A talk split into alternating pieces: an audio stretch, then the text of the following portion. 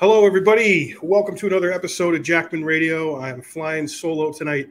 Mike has band practice with his band, which is the best band in New Hampshire called Northern Stone. And uh, real excited tonight to be joined by this guest. Um, I've been a fan of her work for a while, and uh, she just put out a banger video on Instagram exposing Meatball Ron, digging into who he is and what he's all about. So we'll be getting to that later. But I want to welcome uh, Quinn Driggs to Jackman Radio. Quinn, thanks for joining me tonight.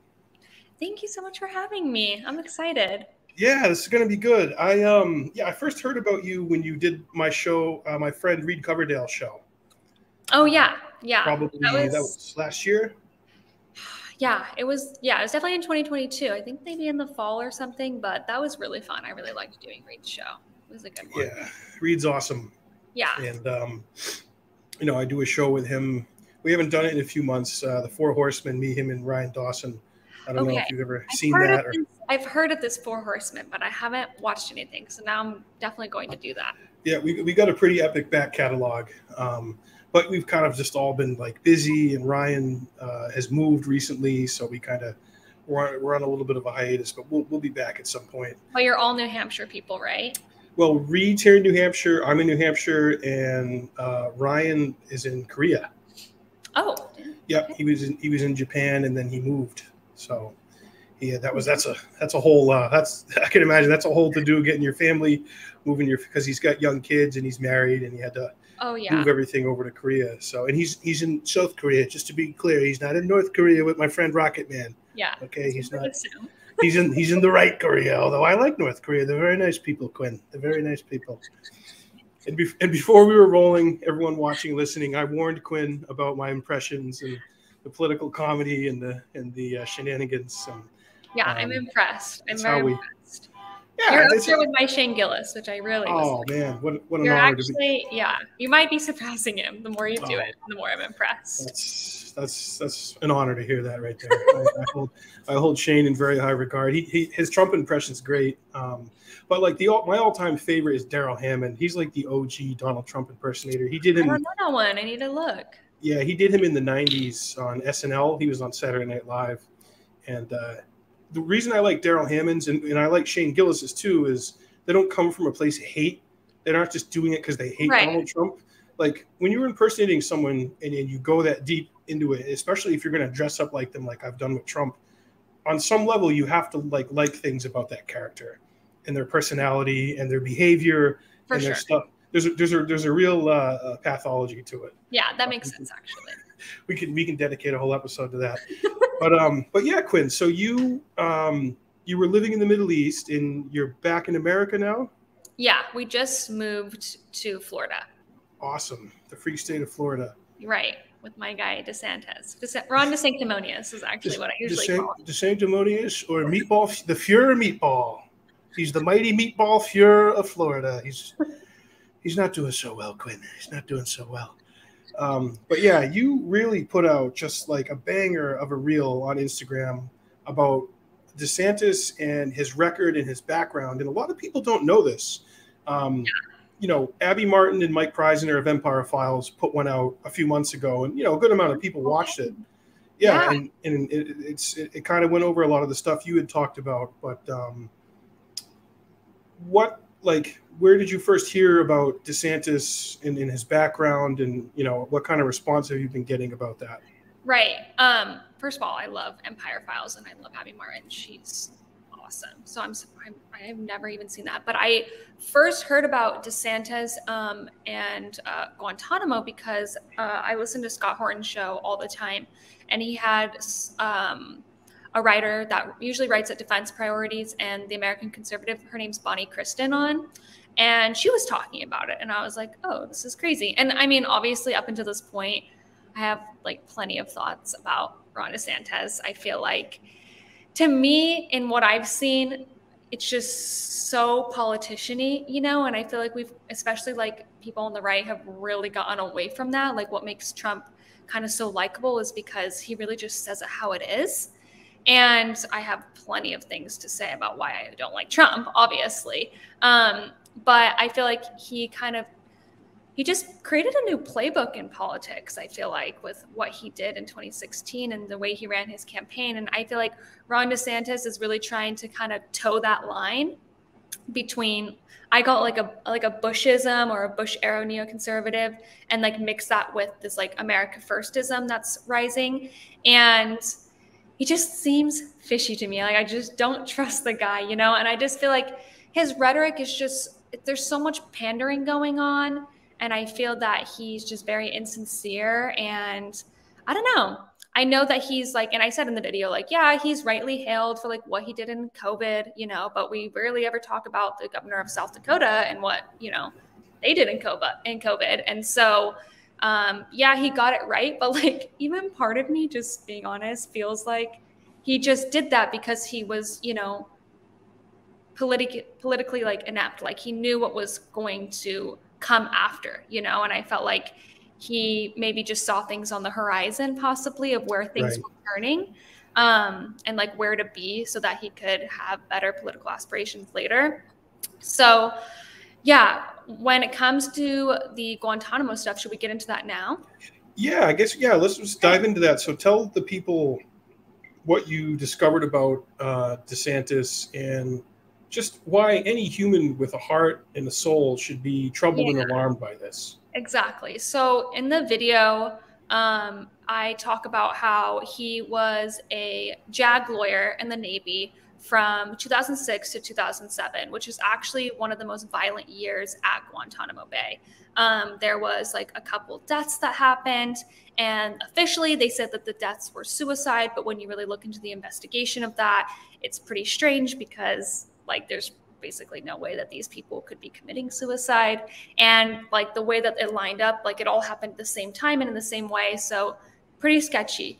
Um, and then alongside of that there was like major issues with force feeding and stuff like that. And so he was there during a violent year and he wasn't there for an entire year. I believe he was only there for like six seven eight months someone along that line. Um, but he actually talks about in his book the courage to be free which i just think is a hilarious title. The courage, the courage to torture. he says that um, you know one of the things that motivated him to join the military in 2004 was the prospect of being able to be deployed to Guantanamo. And then he said in a CBS um, station interview that he volunteered to go to Gitmo, is what he called it, you know. Mm. That in and of itself is all I need to know. like, what in the actual hell?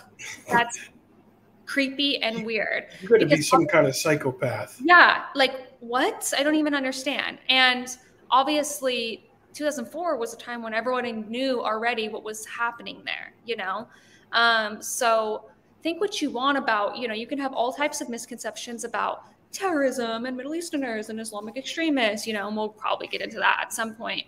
But just the concept of torture alone should have been enough for you to steer clear of that especially because I just get so bothered when like people on the right, you know, they want to fight so much about wokeism and all these things and they have christian values and it's like you are like the exact opposite of what a christian is if you like want to volunteer to like prosecute so-called terrorists at a torture facility. You're yeah. you went to harvard you went to yale wherever you went. I know we went to one of those two and you're supposed to be smart and you're you know much older than me when you decided to do this and that's where you're headed it's, it's just strange like that alone was enough for me but then um you know from there he also you know just liked the idea and he says this in a book of being able to you know they were going to need military prosecutors and being able to prosecute terrorists um and then from there uh i mean I don't know. I'm like, should I break down Guantanamo Bay just for the audience? Because yeah, I absolutely. What yeah. on my Instagram.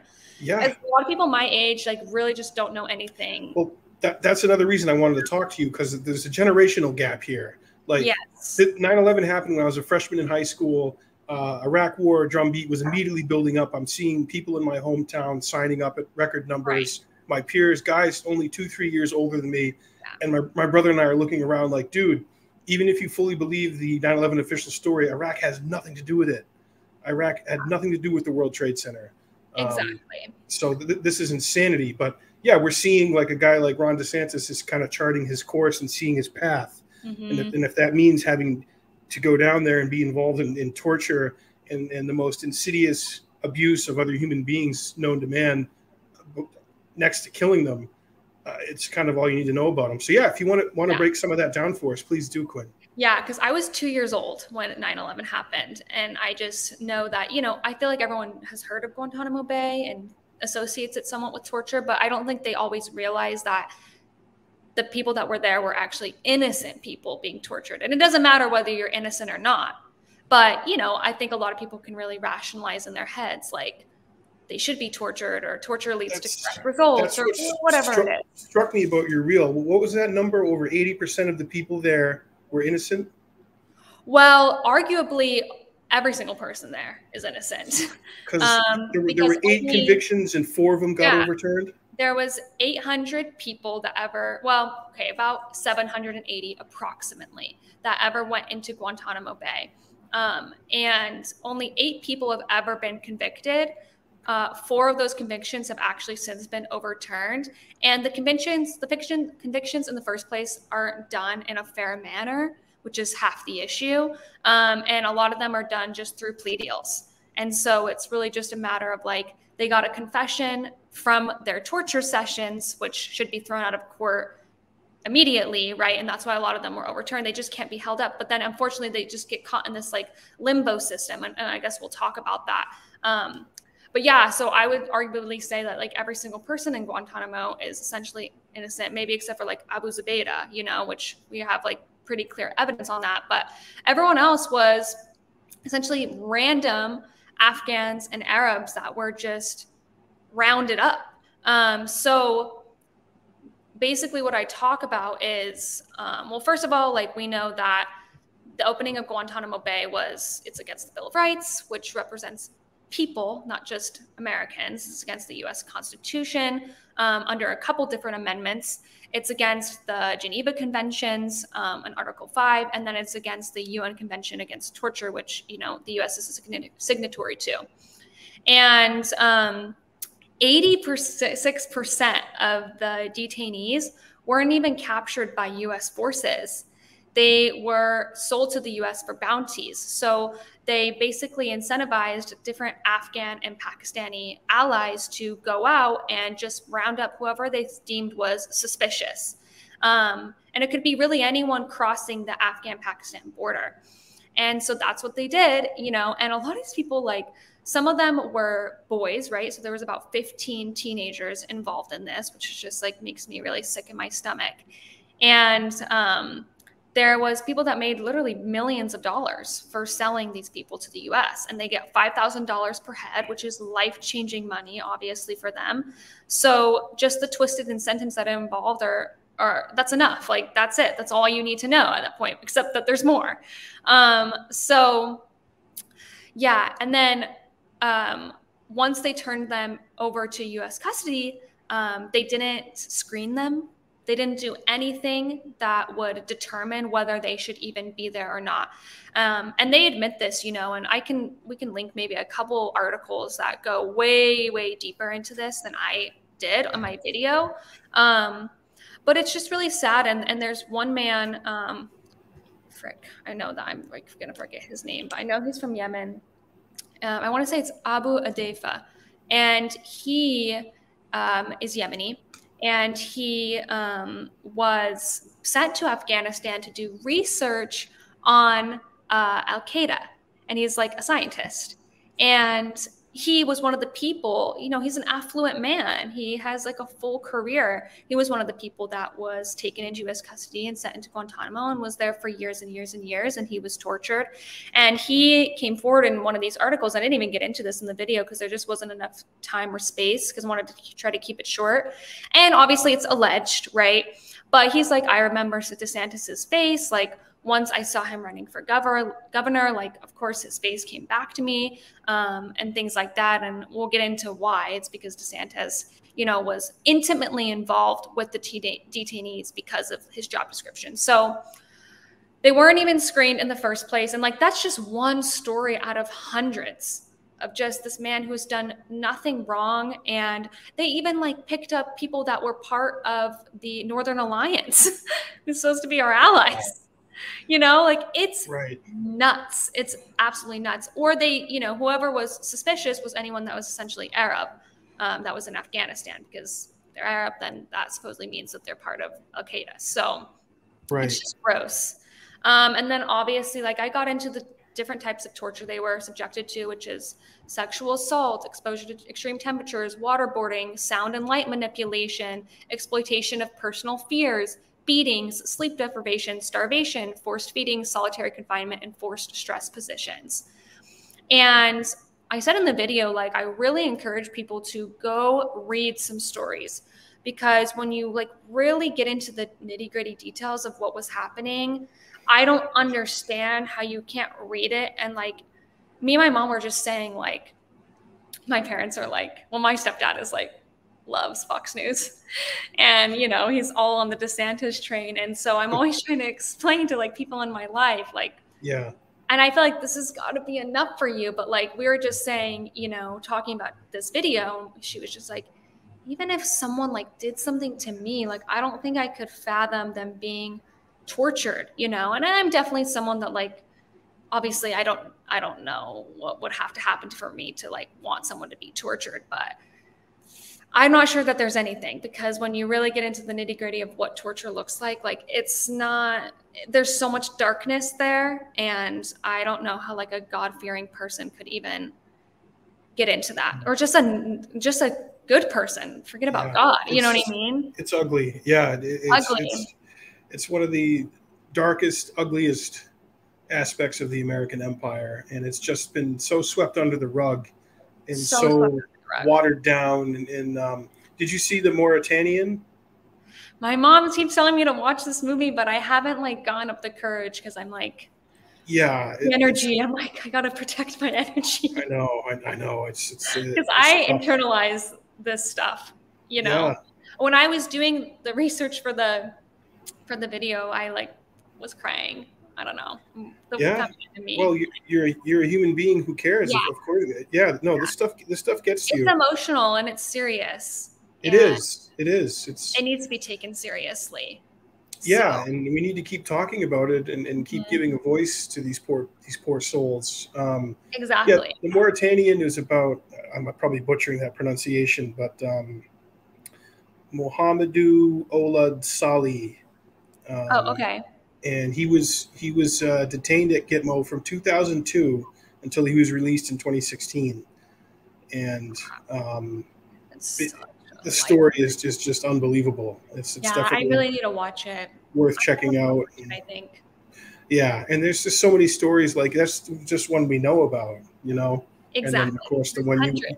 Literally Yeah. hundreds of stories. so Mike Prysner goes into that in his Empire Files special. I think actually he interviews a guy who was there who recognized Meatball, who like was able to identify who Okay, it so it's probably the same guy that I'm talking about. yeah, I think it is. Yeah, because he's like been over all these different articles. I just didn't get into it. And there's a um, social media account I follow called AJ Plus. They put out some pretty good work. I know that they're funded by the UAE, but they do good that. Al Jazeera. Um, yeah, I guess it's yeah, it's Al Jazeera Plus, but Hey, Al Jazeera does good work sometimes. It, it- it's they kind do. of Like, like you just have to be able to have your own filters on. That's exactly. You have to have your own discernment, and Yeah. you, you have to understand that sometimes they're going to get something right. It's going to be really good, and then other times this is just propaganda. Yeah, exactly. And, that, and that's with everything. People Yeah, are yeah. pretty aware of that too. People are pretty good at discerning things for themselves. I've noticed. Yeah, I, I try to look at as many sources in mainstream and indie and semi-mainstream and then even governmental. If you if you if you do a smattering of all of that and look at as much as you can, it's going to really help inform your understanding of I put a lot of different pieces together. Um, Right. That's actually a big kind of part of my story that I'll get into later of how like my life developed into learning about these things. But yeah, so um, basically the torture like program in and of itself, it ended in 2004 because the Supreme Court um, gave them habeas corpus, but it didn't really end at all because they just did torture by new means. So like Mhm. through forced feedings, um, and like that included sexual assault in a way because um, they did force feedings orally and rectally. And there's a story of a guy who because they were force feeding him rectally. And this is just like one of many. And like it obviously is just like that is rape, you know? I mean, we know in Abu Ghraib that they literally raped people with their machine guns or whatever they're called. I don't know enough about guns to know what kind of gun it was, but like it's yeah. absolutely vile. And these forced feedings, like these are violent. These are people screaming, crying, begging them to stop their bleeding, like the pain of like a tube like a giant tube going down your nose. Like it's it's just it's horrible. And then on top of that, you know, they're still at risk of having solitary confinement. They're getting beatings if they're not falling in line. Um, I'm sure that there was plenty of other things that were going on too. They were just now staying hidden because the torture program had to officially end. You know, and so there's so much that we won't ever know because right. it's obviously classified. Um, but yeah, and then there's just like the psychological torment of knowing that you're going to be held indefinitely without a trial for how many years for the rest of your life possibly. And more people have died in guantanamo bay than were ever convicted. Wow. Yeah. People don't realize that. That's that's it. That's insane. Yeah. And now it's like in this limbo era you know and a great person to read on any time of thing that has to do with guantanamo is andy worthington. He's awesome.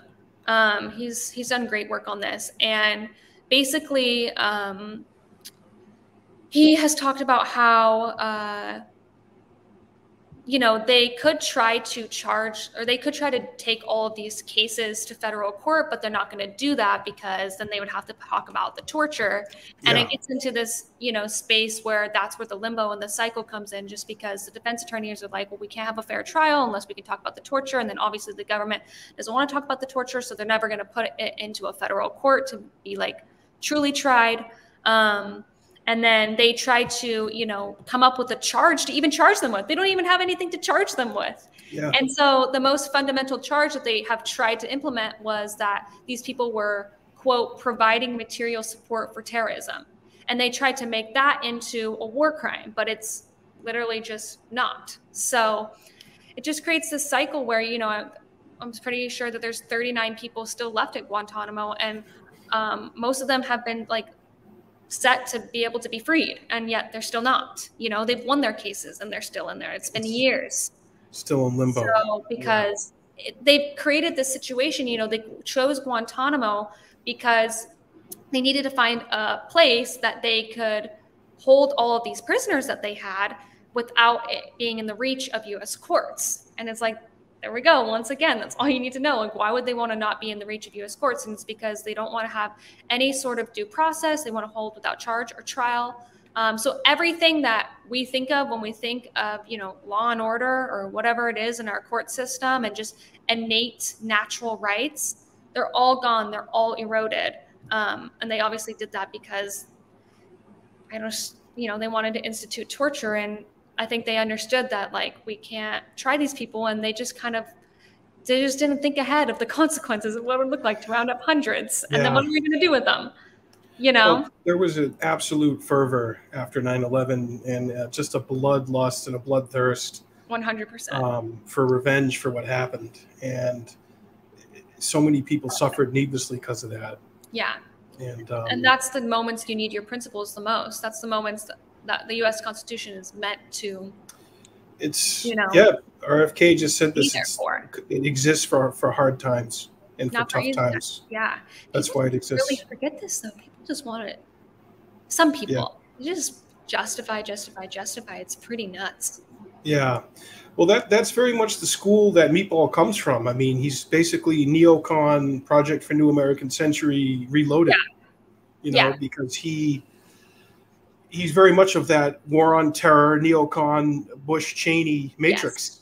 Yes. Yeah. And, and, that, that informs his worldview. And obviously, a guy, you're a young dude and you're like, send me to Gitmo. I want to go to Gitmo. Yeah. Yep. Dude, dude, you got to be some kind of special psychopath to seek that out. Exactly.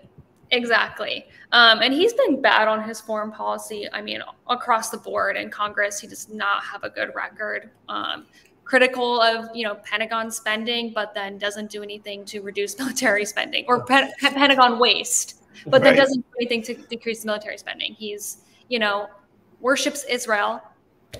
If you want to Didn't- talk about that, go Well- listen to Reed's my podcast with Reed. Yeah, he uh, yeah didn't Meatball go over there before he was running to sign a bill, an anti-BDS bill, Yep. uh, for for the state of Florida. He went. He made it a point to do that while he was in Israel. Correct. Yep, that's right. Yep, he went on a world tour. I may or may not have a You very close source to Ron DeSantis. Oh, really? Things. I Really? say them, but we'll say them privately. Really? Oh, I- well, maybe uh, I, after we're rolling, you hang out with me. Let me know some things. I, I Yeah. I want to hear I'm some things. gathering information. Jesse Ventura, your intel gathering, Quinn, for the operation. and you know what the operation is, Quinn? It's peace. We're pe- we're peace mongers. We're the peace lobby. Exactly. We want to we want to stop the bombs and stop the torture. Yeah, exactly. Um, yeah, and then he's obviously he's horrific on Iran. Like has done Yeah, everything. he's a real saber. can. Yeah. Oh, he, he probably was doing backflips when the king executed Soleimani when he drone struck him. yeah. And and I was just saying today that was the most like scared and worried I was during Trump's whole four years when he drone bombed Soleimani and those other officials there at the airport. That that was like, oh my god, I can't believe he did that. That was a time in my life before I had known as much as I do now when I was listening to Ben Shapiro. Oh my god, you poor, you poor thing. Well, first, first of all, Quinn, facts don't care about your feelings, okay? I don't care about your feelings. I'm gonna go fight 12 year old high school kids and own them. Yeah, literally. I'm all always he does. Yeah, you're right. Facts don't care about your feelings. So why do conservatives have so many ridiculous feelings when I share with them the facts? You hate America. No, they're- I don't hate babies. America. I'm just sharing facts. Oh, you're the- just the- getting emotional, and you can't. Daily, exactly. The Daily Wire, like Crowder, uh, right wing hurts. It hurts culture war, industrial media is. It's uh, so painful to watch those those guys. It's they're they're, they're, they're just grift. They're just grifters. They don't have a moral compass. major major grifters it's it's insane to see and like i feel like i don't know when i was like listening i didn't i don't think i realized how bad it was and i think it just was a matter of taking a step back but Well, hey, look, that that stuff is a pipeline for a lot of people like into the political world. And and I get that. Like, yeah, they have they have a lot of like first step yeah, young and fresh faces and they're mm-hmm. they're culture warriors and you know, obviously they're right about some things, but it's just like they're one trick ponies. That's it. That's all that's all they talk about. They Yes. own just the, the culture wars and, and that's what Meatball's whole thing is. His whole thing is culture wars.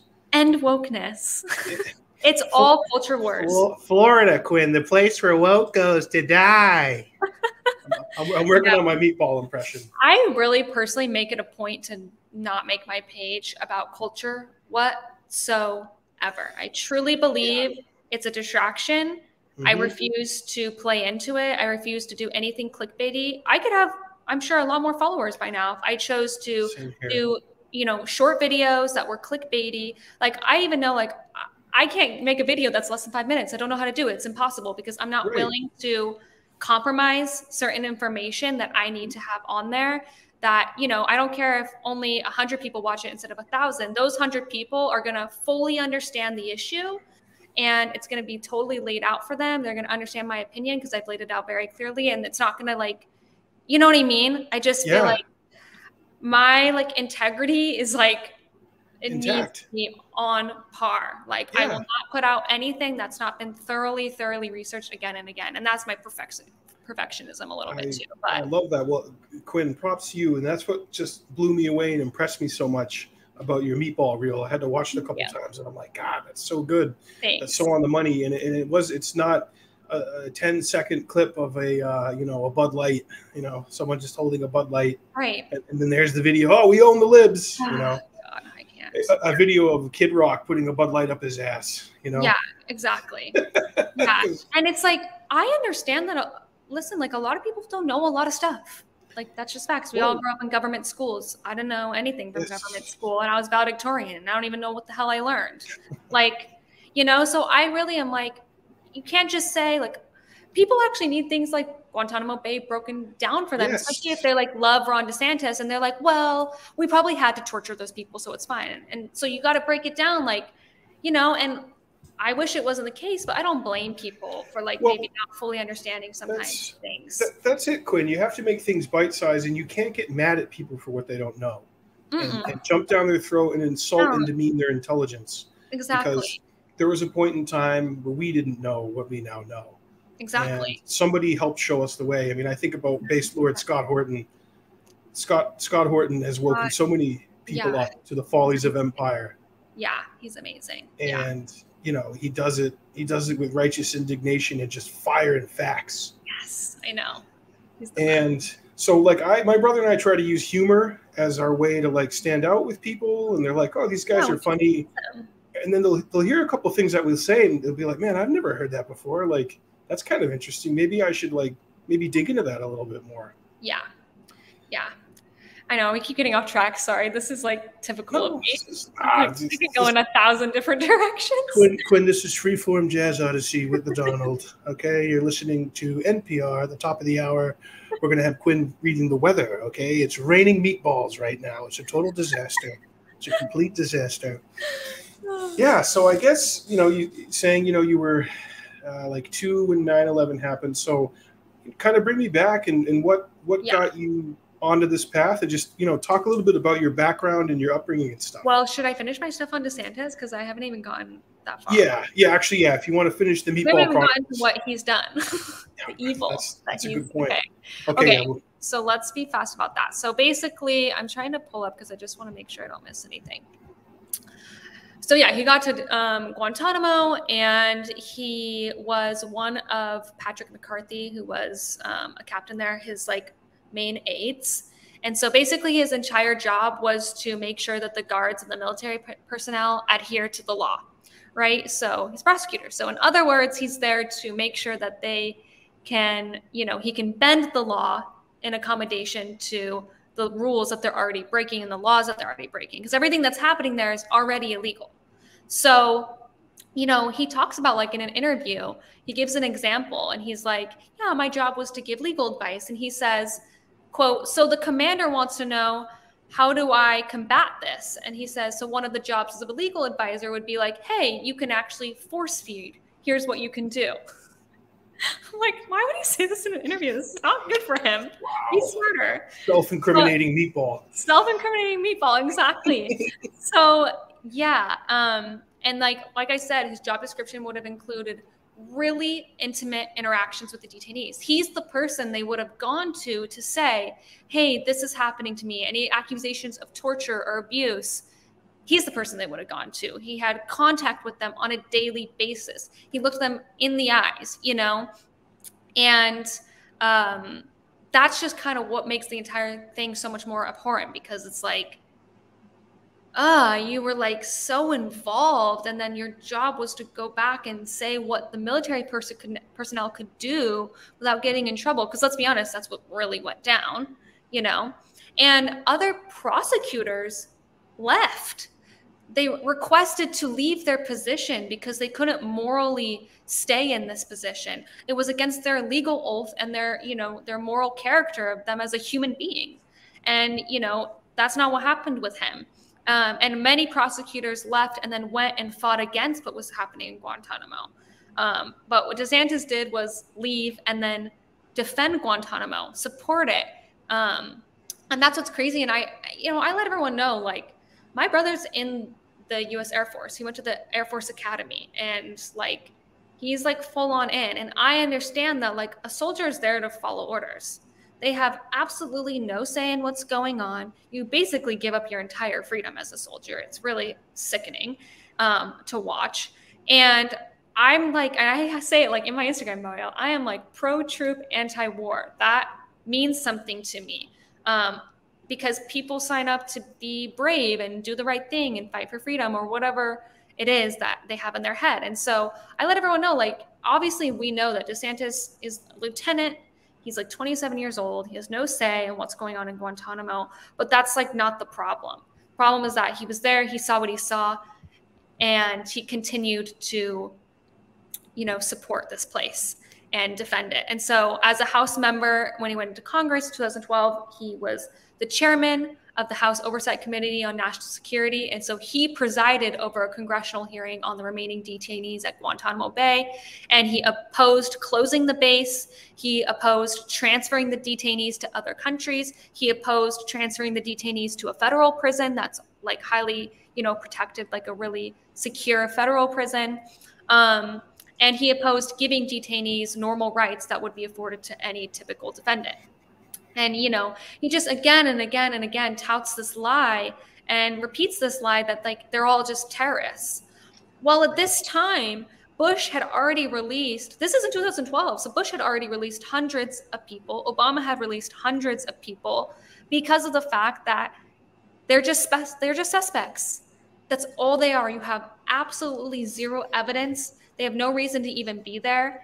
And if we were talking about this situation within like a US courts and law enforcement perspective, like all these cases would have been thrown out immediately. Well, okay, well, we don't know about that because, but right, but it would have been more upon that type of aspect. They wouldn't, they wouldn't know? have lingered for so long. They wouldn't have lingered for so long, and it would have been a way bigger deal. But because it's foreigners, I guess. The other thing is we've had like uh, an American citizen in Guantanamo too, and they didn't know he was an American citizen, and then they had mm. to let him go. Wow! Like just craziness. So the fact that he just continues to repeat this lie and is like, he just says really gross things. Like, um, he says these guys should not be treated like they're committing civilian crimes. They should be treated like they're violating the laws of war. What, what, what, are you talking about? Laws of war? What are you even talking about? You have no evidence to back up what you're saying. He wrote on Facebook in 2016 that um, based on his experience in Guantanamo, quote, I know you do not want these terrorists released. Um, and then uh, when he was running for governor, he made like his military service a major theme oh, in his campaign. Front and center. Yeah. And in one of the articles I read, someone that knew him said that part of the reason he went into the military is because um, he had political aspirations and he knew it would look good. So, yeah. yeah. Hey. Um, and then in his ad, it shows him like in his Navy uniform, and the narrator's like, he dealt with terrorists in Guantanamo Bay, right? So he's bragging about it. He's proud of it. Mm-hmm. Um, and then he just, you know, he says uh, in his subcommittee when he was, you know, chairing that, he talked about how it's a very professionally run facility. It's a very stressful environment for our uniformed personnel who are there. Um, and then the other thing that was pretty crazy in 2014, when he was doing an interview with Fox News, they asked him about the fact that, you know, it's a huge cost on taxpayers to keep Guantanamo open. And it's one of the most expensive prisons in the world, if not the most expensive prison in the entire world. And he was blamed the cost partially on religious accommodations. So he said, mm. they get three special halal meals a day. They get around the clock medical care. They get the Qurans when they want it. So they're treated far better than they would be treated almost anywhere else. And that's costly what are they needing that round the clock medical care for? That's exactly. I was like, round the clock medical care. Yeah, for, for all the torture that meat, meatball signing off on. That's interesting.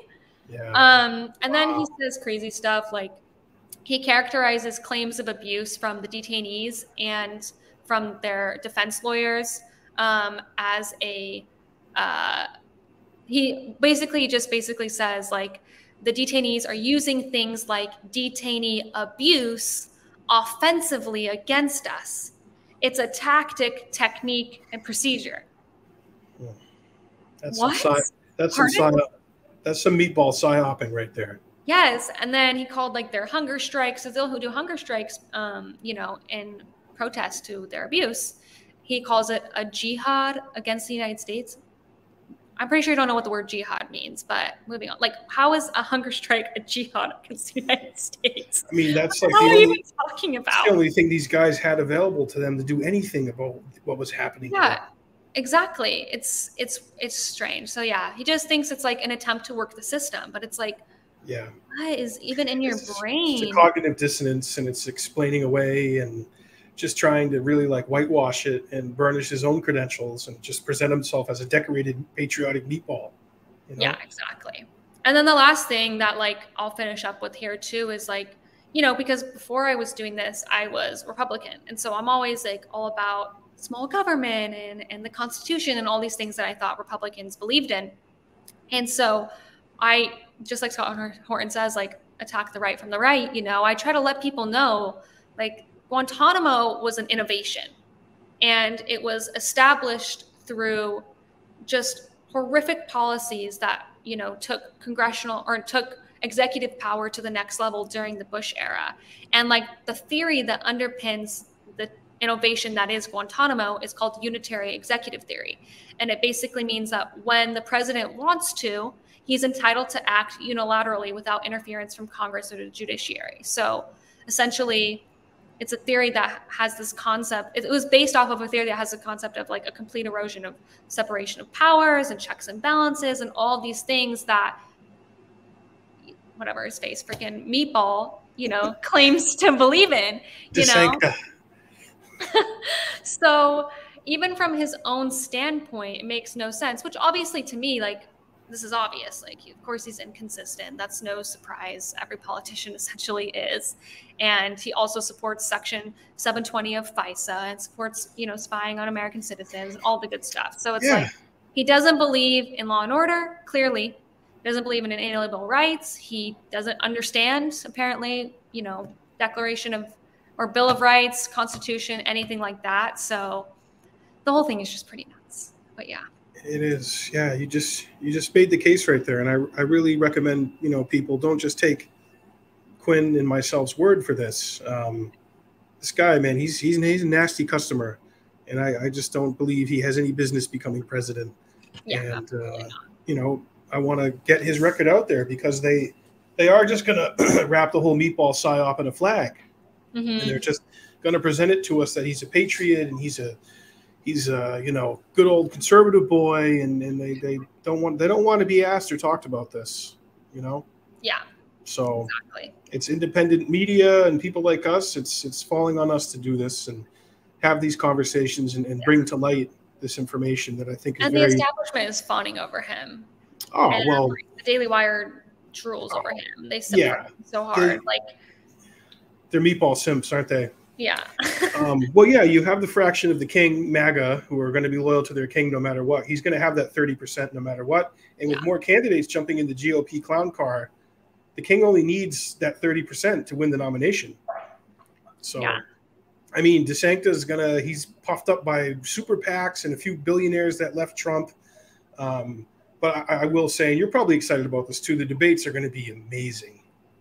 Yeah, it's the entertainment that we're going to get once, once, once the. Uh, sometimes I call Trump the Emir too. Once the Emir gets up there against the meatball, it's it's going to be everything. It's going to yeah. be it's, it's going to be something that pay per view, quite frankly, and WrestleMania could have never dreamed of. Okay, ratings so high that they're almost as high as Hunter Biden, but not quite.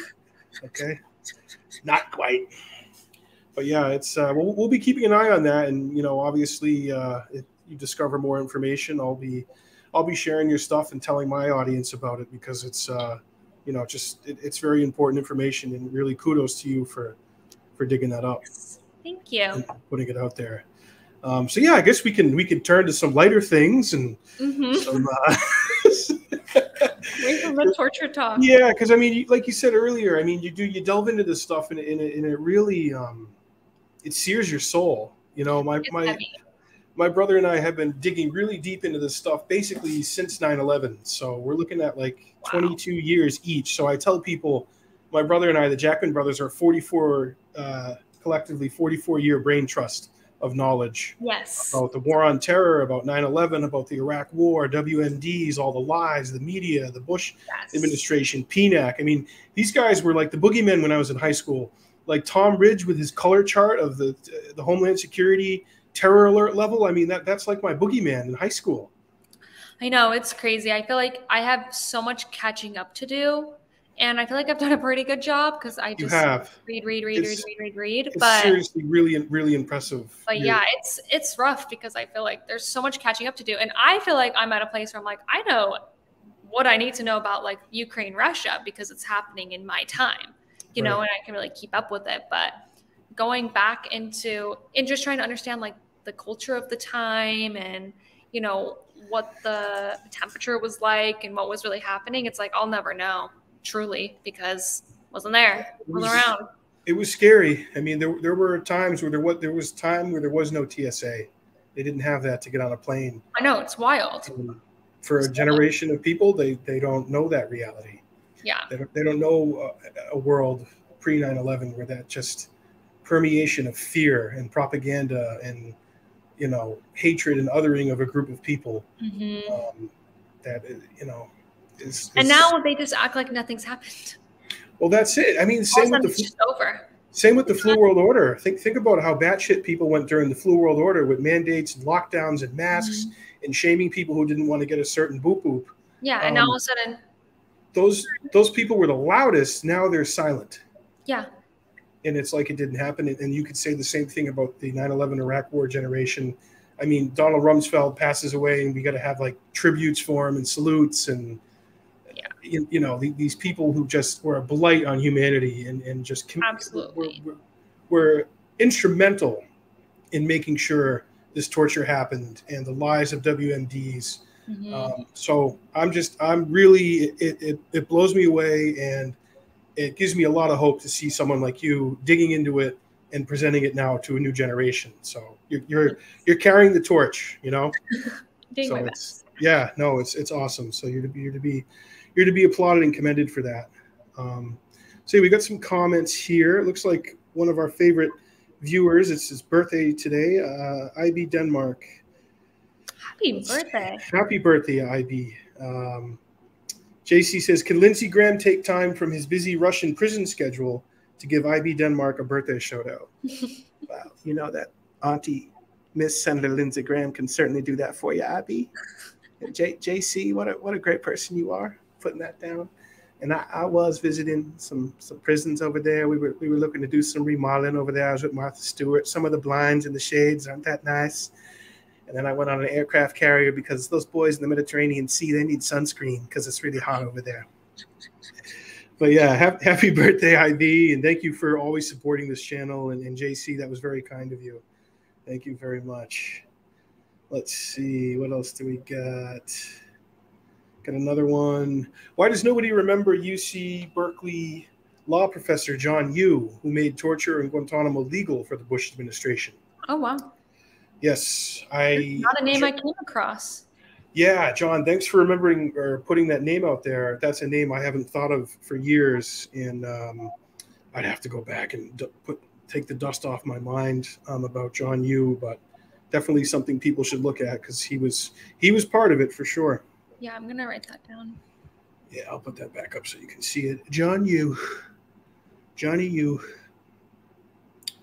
Johnny Yoo torturer, you torturing dog, you. Let's see. Fire Pixie says some of us remember and don't stop talking about it. Well, yeah, Yeah. I mean that's the thing. I, I put out a post um, on my Facebook, and I'll tell you what, I was pretty buttoned up and quiet during the whole flu world order thing. I obviously felt how I how I felt about it, and um, was, there was no way in hell they were going to jab me with that thing. Yeah, Um, but I, I didn't want to fight with members of my own family. I didn't want to fight with people I've been friends with most of my life, my neighbors, colleagues. So I kept pretty quiet. But the video just came out um, by Matt Orfalea called Nobody is Safe, where it's a 12 minute clip of him just taking the media and all the talking heads and all the propagandists and the politicians and the actors and the Hollywood dummies ganging up and bullying people who were like, "Well, wait a minute, I want to do more research on this, and this thing has a 99% survival rating, and it's really the elderly who we need to be concerned about." Um, so what I said about it, um, if you don't mind, I'll read it. It's just a couple paragraphs. I said, "This is probably the best summation of what it was like enduring the insults, snark, belittling, gaslighting, shaming." And overall irrational childlike behavior from so many people during the flu world order.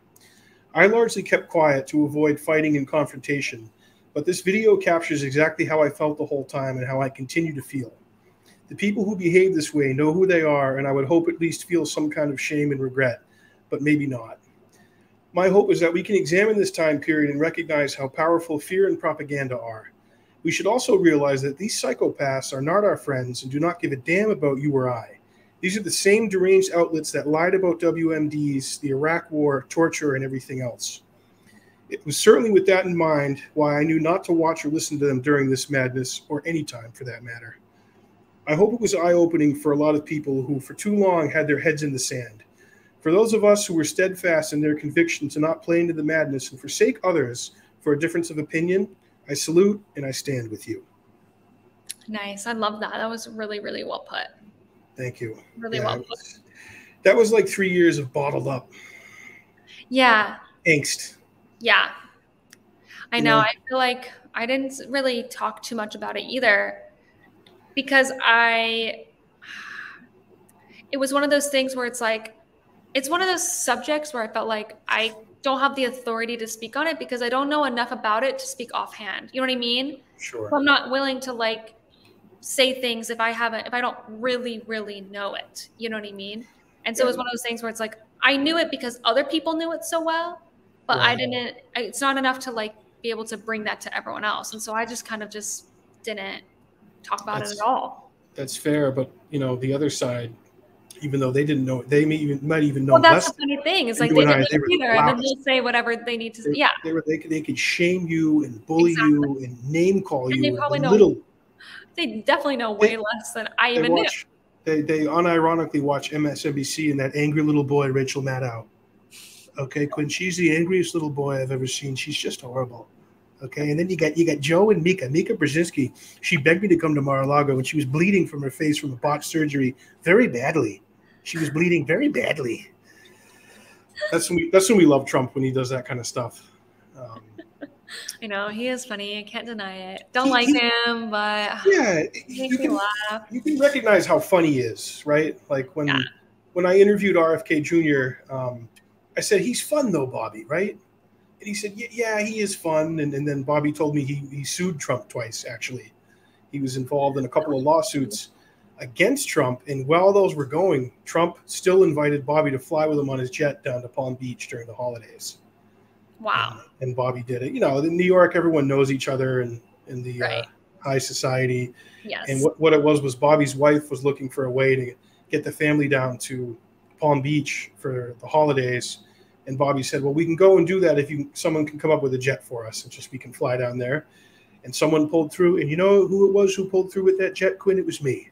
Okay, it was me. I offered up the jet. And uh, yeah, in our interview, Bobby tells a funny story how uh, Pulp Fiction was playing on the plane, and his kids were pretty young, so he didn't he didn't want them watching it. But it's uh, it's all crazy stuff. So John here says it's John Yoo spelled John and then Y O O, not okay. Y U. Sorry, he says. Okay. Do you still want to get into other stuff?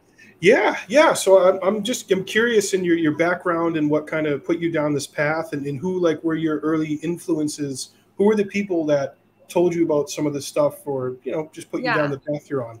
Yeah, I grew up um, with parents that you know just Republicans. So obviously they were into Bush at the time, and I remember like McCain and um, Mitt Romney. But I remember my parents didn't really like either candidate, you know, at the time. So they were like kind of on that edge of like could go for the Trump in 2016 when it came around. Um, because I think they saw like the BS that was happening with McCain and Mitt Romney, and they really were like small government type Republicans. And so I kind of grew up always a little bit interested in politics and, you know, really enjoyed learning about American history and the Constitution and these like principles, freedom, liberty, all that stuff. And so then, um, but I grew up like also in high school, like Ben Shapiro every single day. Like that was like my time in high school because I was in high school from 2013 to 2017. And so it was just all Ben. and I also really liked Glenn Beck. And I read like basically every single one of Glenn Beck's books. Who, okay, sometimes I kind of like Glenn Beck as a person a little bit. Um, I think he has some, you know, crazy takes sometimes, but I don't know. There was sometimes a little ray of light for for him, even though he was so horrible back in the day. But at least he's like repentant persons, okay? There, there's, definitely, there's an allure. There's definitely an allure. I there's can't some type of allure, and I know that like as a man, I think he's a good man. I really do kind of get that. Maybe. I mean, he's he's. Uh, I really know him. He does, does. Is he with the Blaze? Right. Yeah, he's with the Blaze. Yeah Yeah, so he's like the big poobah with the Blaze. The Blaze too. They're very much in the culture war, but sometimes For sure. they'll have good based people on who are concerned about the things we're concerned about. Right. Exactly. So that was kind of like my background all growing up. And then when I was 15, um, you know, mind you, I was born in Vegas, lived in Utah. We lived in South America for a year as a family, and then we moved to Idaho because that's where my grandparents lived. And so I went to high school in Idaho. And so I had never, literally, not joking you, I'd never met someone from the Middle East ever. I'd never met a Muslim, like nothing. I lived in white America. Yeah. And I, when I was 15, I, you know, I grew up very, you know, religious. We grew up Mormon or LDS. And, um, and I was reading like some essays about uh, Islam when I was like 15. And it was the first time I had actually really even learned about anything that had to do with Islam. At that point, the only other thing that I'd ever learned was like in a seventh grade class one day during like class just for one single day for like social studies. Other than that, I knew nothing about that religion. And I don't know why it shocked me so much, but it went from knowing nothing to being like, oh, this is actually a sister religion of Christianity. In my head, I was thinking it's like the most foreign thing possible from Christianity. I had literally no idea about anything. And um, I learned, you know, it's an Abrahamic religion. We all go back to Abraham. Everything up until Abraham, we essentially believe the same things um, Judaism, Islam, and Christianity. And then, especially uh, with Mormonism, there's like a lot of different parallels. And so that's what really interested me. Um, just like a few doctrine par- parallels, and then just culturally, like with families, uh, you know, not a lot of like drinking or anything like that, kind of a little bit more strict on certain things. And so I was just fascinated.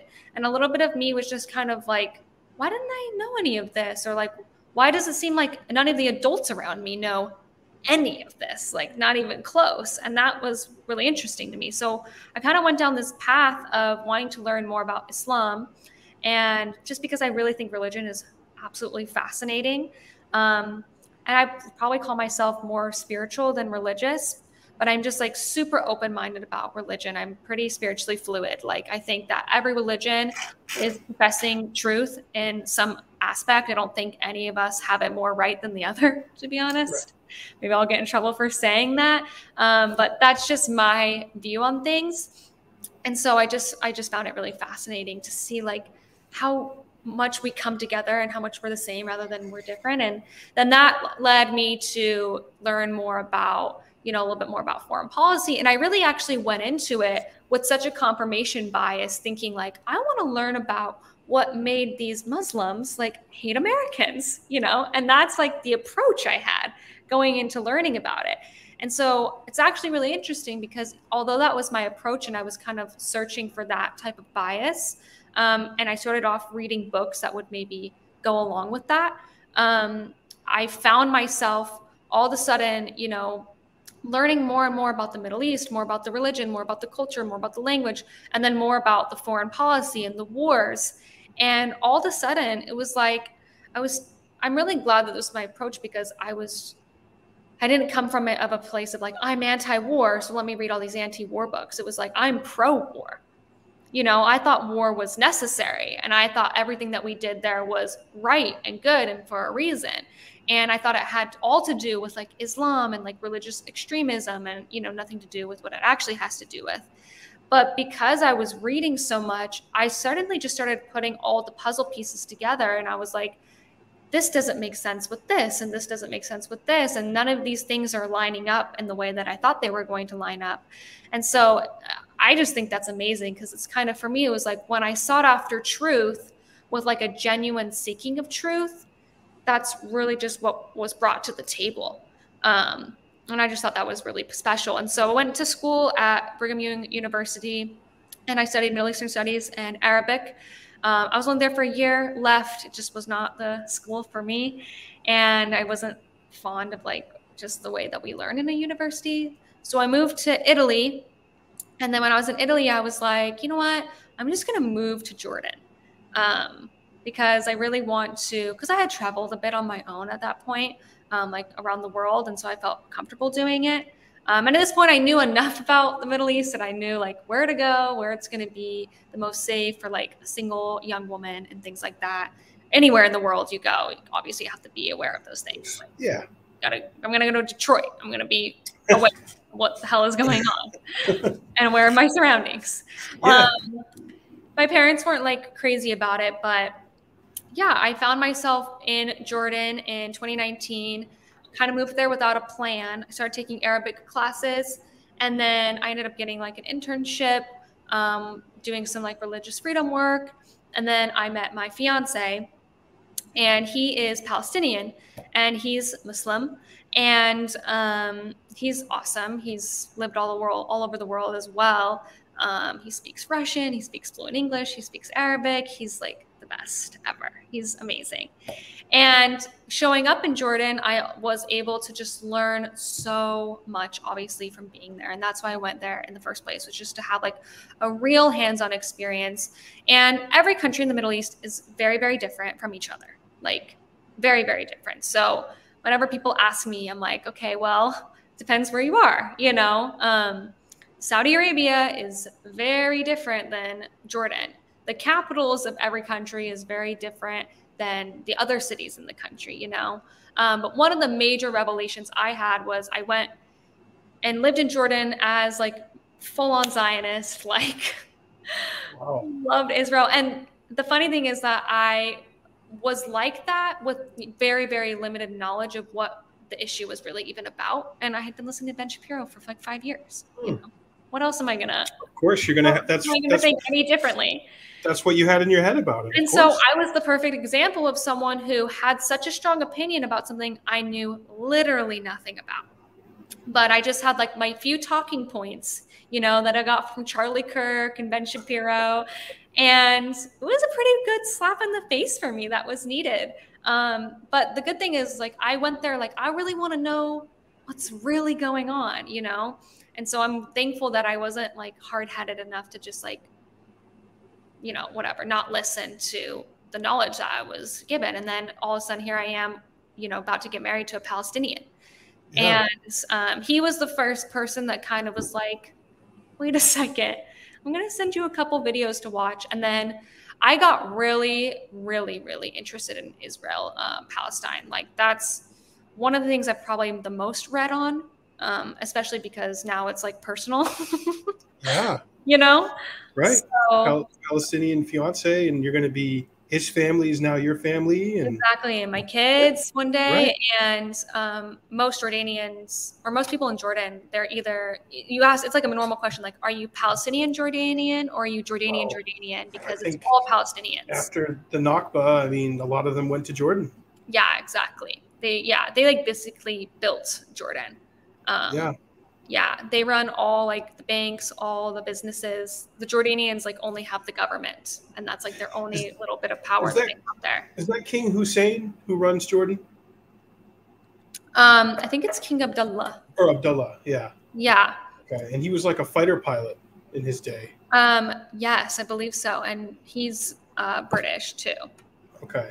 Yeah, Yeah. and that, that's another thing a lot of people don't realize. A lot of the leaders in the Middle Eastern countries have Western educations. Oh, yeah. Grew up, you know, very westernized and liking the West. Yeah, exactly. Um, sorry, I actually want to look. Yeah, it's King Abdullah of Jordan. Ab- Abdullah. Okay. Who's King Hussein? Where is he? I think that I- was his dad. Okay. But there's, I don't know, there's, you know, there's tons of Husseins. There's lots Yeah, it was his dad. It was his dad. Okay. Yeah. He, he was the he was the dad. Just Mhm. like uh, Assad's father was. Uh, he's Bashar al-Assad. His father was uh, Um, Faisal. Faisal al-Assad, I think Uh, that's right. Yeah. Yeah. Yeah, it, it's interesting. Well, that's that's how you like really get to brass tacks about another culture and a part of the world and society. You go live with them. hmm Go over there and meet them. You know, because Exactly. like you said, this narrow understanding that we have, especially here in America, um, is a pro-Israel media. We're just given oh my God. talking points and propaganda from the moment we're born. Um, and you have to you have to seek out the alternative sources of information and knowledge to that conflict on your own, or you Yeah. have to be you have to be made aware of it. Yeah, and there's And so much just- fear mongering that goes along with it. I remember when I came home, I came home um, right before COVID happened just to visit, and then I ended up getting stuck in the U.S. And um, my mom, you know, my parents, I came home having spent so much time there and like just in this whole different world. It's like it's very foreign. It's foreign and yet not. There's a lot of like Americanized things there and stuff, but she was just very concerned about me being with like an Arab man, and she had you know all these stereotypical stereotypical things in her head, which is like, yeah, we all have stereotypes for a reason, you know, and there's certain things, but we're all individuals ultimately is what it comes down to, right? And right. then there was just this aspect of all of a sudden I was like telling all her the all, all these things about like Palestine and stuff like that, and you know at first it's like put the brakes on because you're telling me things that are like crushing my entire worldview and it's like scaring me you know? And i know my mom's going to listen to this and be like why are you saying this about me? Because she's we, wonderful we love you. We love you mom. We love you your know? daughter. And you she knows like i've had to crush my whole family's worldviews well you know what you you are living your own life experiencing your own life and your own truth and they got to respect that well, and they've come around too. But we yeah. were all in that same, you know, we're pretty like tight knit. So it's like, yeah, just trust me on this one. and it's cool the way that they've learned as well and seen things different. Right. Well, that's that's exactly it. You know, you go to other parts of the world or you have friends. Um, you mentioned, you know, meeting Muslim or someone who's Arab, but I didn't really know anybody um, until when I was in college. We had a gal I was in college with here in New Hampshire from Iraq. Yeah. And I never knew anyone from Iraq. All I knew about Iraq was what I saw on the TV screen and yeah. what I heard about some of my peers who had, had gone over there. They were gung ho to go over there initially, and then they came back and uh, they were like, "Dude, that we have no business. I mean, that, that this this thing is this thing is a, a moral occupation and a, just mm-hmm. A uh, affront to any anything uh, right." And it's just a mess yeah strategically from their own like viewpoint like it, it is sense it was interesting because uh, her name was diana and i became very good friends with her and she was very pro us invading and overthrowing saddam mm. whereas my posture at the time was i was against the war and i was against the occupation and i tried to you know we had many amazing and beautiful conversations about it and i'll just forever be grateful um, to her friend for her friendship and learning about her country and you know because where, where else I didn't get to have that kind of conversation. And, and yeah, I awesome. wish I wish a lot of people, especially the people making decisions about war and peace, could go and hang out with the population of a country we're about to destroy or bomb and, and yeah. people. Like um, one of the, one of the reasons that I love Tulsi Gabbard so much and, and really got into her and worked on her campaign in 2020 she went to Syria. She was a sitting member of Congress and she had so much guts and courage and was so base that she gave a middle finger to the entire foreign policy establishment, Uniparty in DC, and went over there to see what was going on for herself. Yeah, it's amazing. Now, I wish that there was a member of Congress or someone in power who was going to be part of the decision to authorize war in the Middle East that would have gone over to Iraq um, and checked out what was going on for themselves. Yeah, I mean, and we know that anyone who especially during those Bush years, you know, said that this is not a good idea. This doesn't make sense for X, Y, and Z.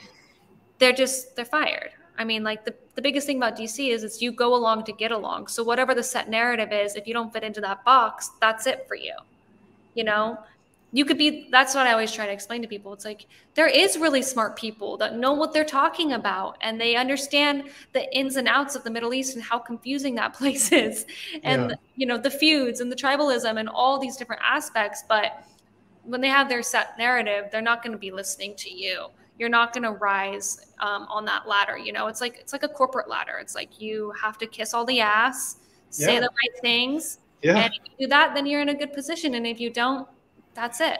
Right, you're and out of here. All like the political aspects, political capital, all these like different layers to it. It's just nuts. But but yeah, so that's kind of my experience. And then um when did I find Scott? I, I found Dave Smith on Joe Rogan.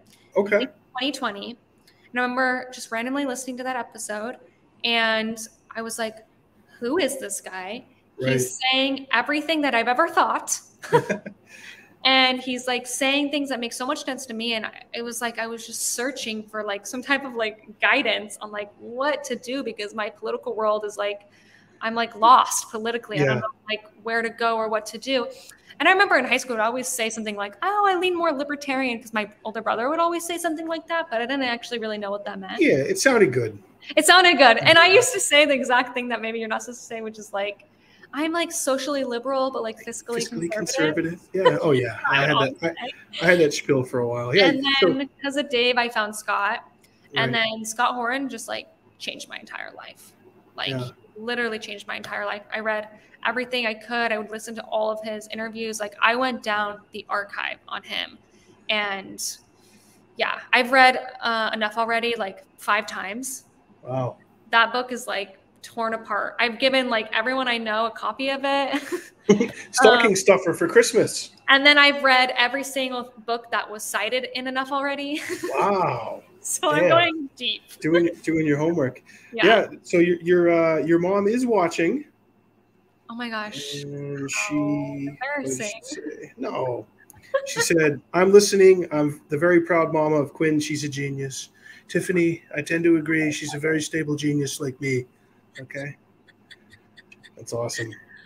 Yeah, sometimes I send my mom these links. I think she knows how to work YouTube. She's, you know, she's she's like 60, 66, 67. So Yeah. Yeah. sometimes she, she struggles with the tech. But she saw my really good list. she saw my interview with Bobby Kennedy and she liked it, so that made me feel good. Oh my god, the fact that you even had him on was like Oh, I was like, I'm going on a podcast that JFK was on. or right. not JFK, RFK was on. I got JFK right behind me. Yeah, well, his his nephew. Um, and I have to say, when I was interviewing him, looking into his eyes, I saw his father, Bobby Kennedy, and I saw his uncle JFK, and I just like, I felt a Celtic spirit, you know, a warrior spirit of So truth. cool. Somebody- to a couple interviews with him, and I like I like his vibe for sure. Yeah. And if yeah, I he- had like had to vote for someone, it's obviously going to be him. You know. Awesome. Yeah, I'm hearing that from a lot of people from all across the spectrum who are tired of the uniparty, tired of the warmongers, tired of, of all the bullshit. And I make this point that Trump like called out the deep state and said it for what it was, but he didn't really do much against it. Oh, he Uh, didn't do anything, and he's our- just like putting stuff out there and seeing how it lands. Yeah, we're gonna yeah, like, exactly. Just throw lasagna at the wall. And, Yeah. uh, and we need the wall. We're gonna build the wall. It's under budget and ahead of schedule. Believe me, Quinn, it is. And um, Bobby understands what the deep state is because they were par- part of what killed his uncle and his father. And uh, this guy has sued all the government agencies. He sued major corporations. He helped clean up the Hudson River in New York. I mean, he's a serious dude. And Yeah, he really is, and he actually knows what he's talking about. he knows what he's talking about. He has opinions and arguments and knows details and all these Yeah. things that you haven't seen from politicians. Like, Oh, it's so refreshing. And then you know what? When he's wrong, when he's wrong about when he's wrong about something, he likes being corrected and he'll own up to it. yeah, like a normal, smart person. Yeah. yeah. So it's um, I'm real excited about it, and um, I know it's an uphill battle, but just him being in the race, saying the things he's saying with the platform he has is uh, it's really inspiring. it's awesome. It's super cool. Yeah, it's been really good. All right, well, we're coming up on an hour twelve. We'll go through a couple more comments here, and then we can we can wrap up. IB Denmark says RFK Jr. 2024. Absolutely. We need critical thinking. Add Junior to the name, please. Well, I did. Uh, let's see. JC says Tulsi, RFK Jr., and a few others will be at PorcFest next month. Yes, they will. Oh, I was debating whether I was going to go, and now I'm 100,000% going to be need there. You need to talk to the fiance. You need to book tickets to New Hampshire tonight. Okay. I'll be going alone, but Okay. Well, you you got to book your ticket. Um, yeah, I, I went to the last two PorcFests and I spoke last year with Reed. Um, and Reed and I will be there. I'll I'll be at PorcFest with. I was with going to RFK ask you actually if you were going to be there. Yep, I'll be there for RFK Jr. Um, and then I'll be there for when Tulsi's there. So um, we can we can rap about that afterwards. Yeah. All right. So Tulsi Yeah. For anti-regime change, she just needs to work on her stance more. Oh, for sure, she needs to work on her stance with war and terror. She still, you know, spouts the lie that we, you know, we're fighting for our freedom and things like that, and you know the typical stuff. But it's better than nothing. I don't know. Yeah, well, she was, you know, reminded me a lot of Ron Paul, and you know, her being the only one with a national profile in 2020 talking about the things she was. Yeah, exactly. I'm gonna Yeah. meet people where they're at. Yeah, And I, I like that, and, and that's that's how I've always been with things, and I think that's how you win people over. You can't come at them with piss and vinegar. yeah, And, uh, I tend to get in my like space where I'm like, I need to be like super pure on like my ideology and things like that because it does matter. But whatever, at some Yeah. point. Well, awesome, Quinn. Well, I included the links to um, your information where people Okay, can find your work and your Instagram, um, and, and you know how to check out what you're up to. Okay. Um, so yeah, I really you know appreciate you joining us tonight, and um, yeah, thank you so much. absolutely we'll have to have you on again and keep uh, keep up the great work there. Thanks. Thank you again Yeah. for having me. Absolutely, my pleasure. I enjoyed it. Well, everybody, thanks for tuning in to another episode of Jackman Radio. I'm your host, Eric Jackman, and the best way to support this channel is to go to patreon.com slash Jackman Radio. We're up to 39 monthly patrons right now, and I love you guys. You uh, help keep us going. We just want to keep growing. Um, that will help us continue to put out interviews like the one we did with RFK Jr. That was an amazing, high-end, high-quality production, but that costs it costs serious money, Quinn, to do those things. so if we can keep building the patrons and get up to 300, 400, uh, you know, contributing five or ten dollars a month, we can keep rocking and rolling and doing epic stuff and traveling and flying to conferences and interviewing people and flying guests to New Hampshire and all kind all kinds of cool stuff. So thanks everyone for tuning in and uh, be sure to subscribe to this channel and find us on Twitter at Jackman Radio. And I will check you on the next episode. Have a great one.